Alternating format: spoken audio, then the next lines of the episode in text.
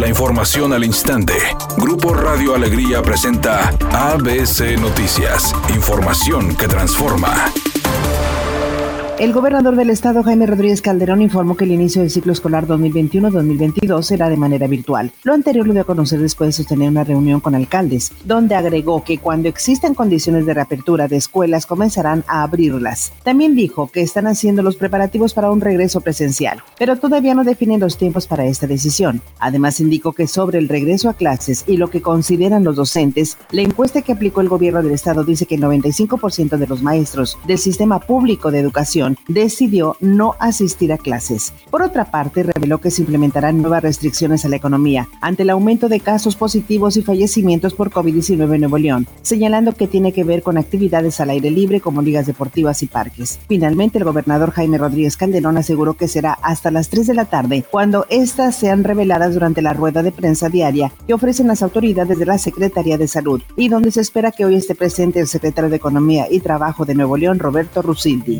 Un juez de control giró orden de aprehensión supuestamente por el delito de fraude específico en contra de Luis Ernesto Derbez, ex rector de la Universidad de las Américas Puebla. De acuerdo a la carpeta de investigación, el ex secretario de Relaciones Exteriores en el gobierno de Vicente Fox, junto con otros exfuncionarios de la institución educativa, crearon empresas fantasmas para cometer los delitos de fraude. Además de Luis Ernesto Derbez, se giró orden de aprehensión en contra de 3 directivos y 2 abogados de la familia Jenkins-Landa.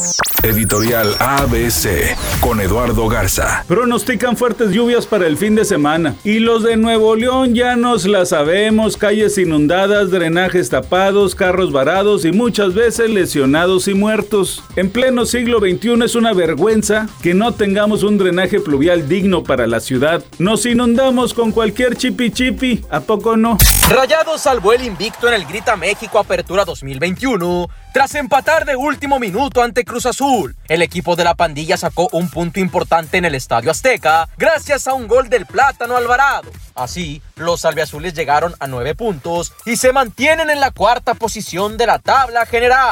Un juez federal ordenó la aprehensión de Laura Bozzo en el proceso que le iniciaron por vender un inmueble embargado por el SAT y con el que ella había garantizado un adeudo fiscal de más de 13 millones de pesos. Se instruyó ya la captura de la conductora de televisión por el delito de depositaría infiel, según se ha informado desde el gobierno federal. Pero no solo eso, sino que ya se solicitó a la Oficina de la Policía Internacional girar una ficha roja contra Laura Bozzo para que sea localizada de inmediato en más de 190 países.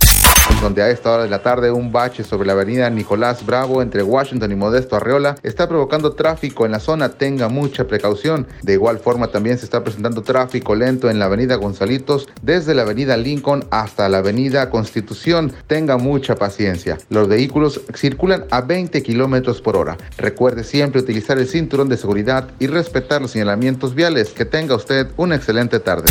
Es un día con escasa nubosidad, se espera una temperatura máxima de 38 grados, una mínima de 28. Para mañana viernes se pronostica un día con cielo parcialmente nublado. Una temperatura máxima de 36 grados, una mínima de 24. La temperatura actual en el centro de Monterrey, 33 grados.